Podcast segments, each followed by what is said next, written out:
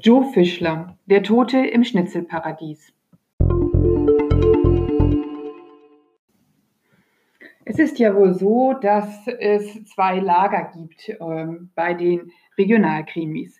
Die einen, die diese Krimis lieben und die anderen, die sie hassen. Es ist ja auch richtig, fast jede Ecke dieser Welt, so scheint es, hat inzwischen seinen eigenen Krimi.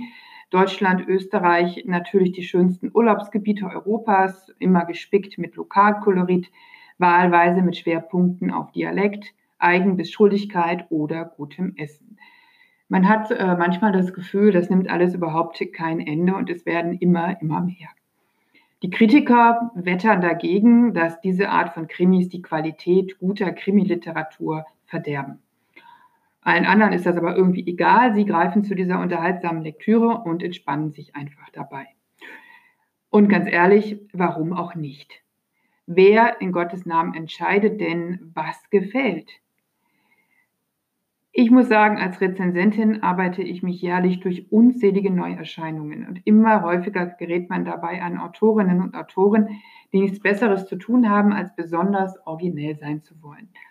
Sie erzählen fragmentarisch, in Gedankenfetzen, springen vor und zurück, lassen den Leser im Unklaren, was wirklich geschieht, erzählen keine Geschichten mehr, sondern ja irgendwas, was eigentlich weiß man nicht so recht, Gefühls- und Geisteszustände vielleicht oder Seelenpein und Wahnsinn irgendwo angesiedelt zwischen Schein und Sein und ähm, ja, selbst Krimis und Thriller strotzen zwar häufig vor verwickelten Plots, geizen nicht mit Grausamkeit, halten aber sprachlich dem selbstgesetzten Anspruch nicht stand.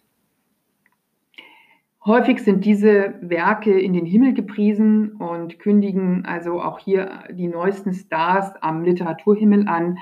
Und äh, tja, wenn man sich dann an dieses Wagnis gesetzt hat, dort einmal hineinzulesen, dann fragt man sich nicht nur einmal, hm, aha, ach so, das ist dann also gute Literatur. Es ist also kein Wunder, dass der Regionalkrimi boomt. Hier ist immer alles überschaubar. Im besten Fall kennt der Leser den Ort oder bekommt große Lust, dort einmal Urlaub zu machen. Alles ist nett und greifbar, keine anonymen Konzerne und dubiose, dubiose global agierende Dunkelmänner, deren Machenschaften eh kein Mensch durchblickt, tauchen auf. Tja, und nun haben wir hier also einen neuen Krimi, den Beginn einer Krimireihe. Und hier lernen wir Arno Bussi kennen. Arno Bussi wird ins hinterste Tirol strafversetzt. Und er passt natürlich ganz hervorragend in die Reihe der höchst unterhaltsamen Entspannungskrimis. Arno Bussi kommt also an in Hinterkitzlingen bei Vorderkitzlingen und soll den Hotelier Unterberger suchen, der seit einigen Tagen verschwunden ist. In der Annahme, dass er dort bald wieder wegkommt, reist er nur mit seiner geliebten himmelblauen 300er Vespa an und dem nötigsten Gepäck auf dem Rücken.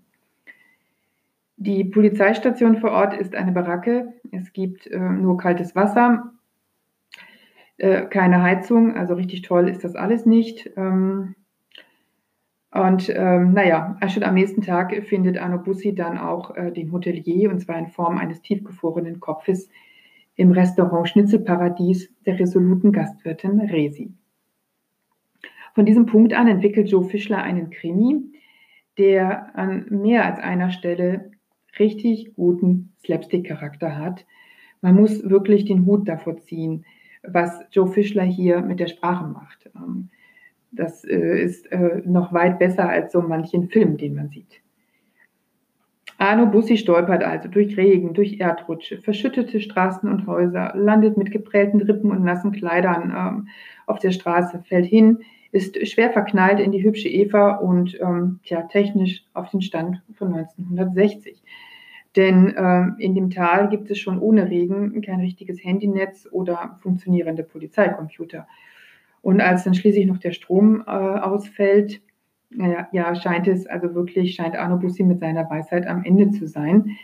Ähm, es hört schlichtweg nicht auf mit den Katastrophen. Der Ort ist dank des Unwetters abgeschnitten von der Umwelt und Bussi ist allein auf sich gestellt.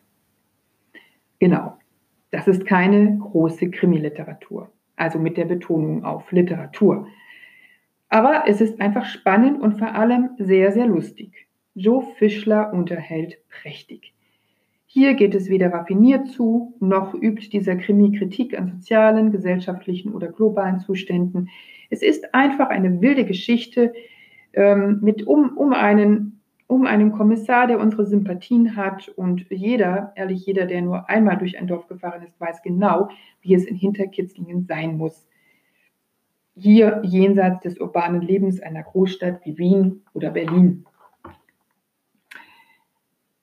Wie gesagt, Der Tote im Schnitzelparadies ist der Auftakt einer neuen Krimireihe. Und jetzt mal an alle ernsthaften Krimileser. Diese Krimis werden ihre Fans haben und nein, sie sind nicht der Abgesang auf das, was Krimiliteratur genannt wird, nur ein weiteres farbenfrohes Mosaiksteinchen darin. Joe Fischler, Der Tote im Schnitzelparadies, Kiepenheuer und Witsch, Köln 2019.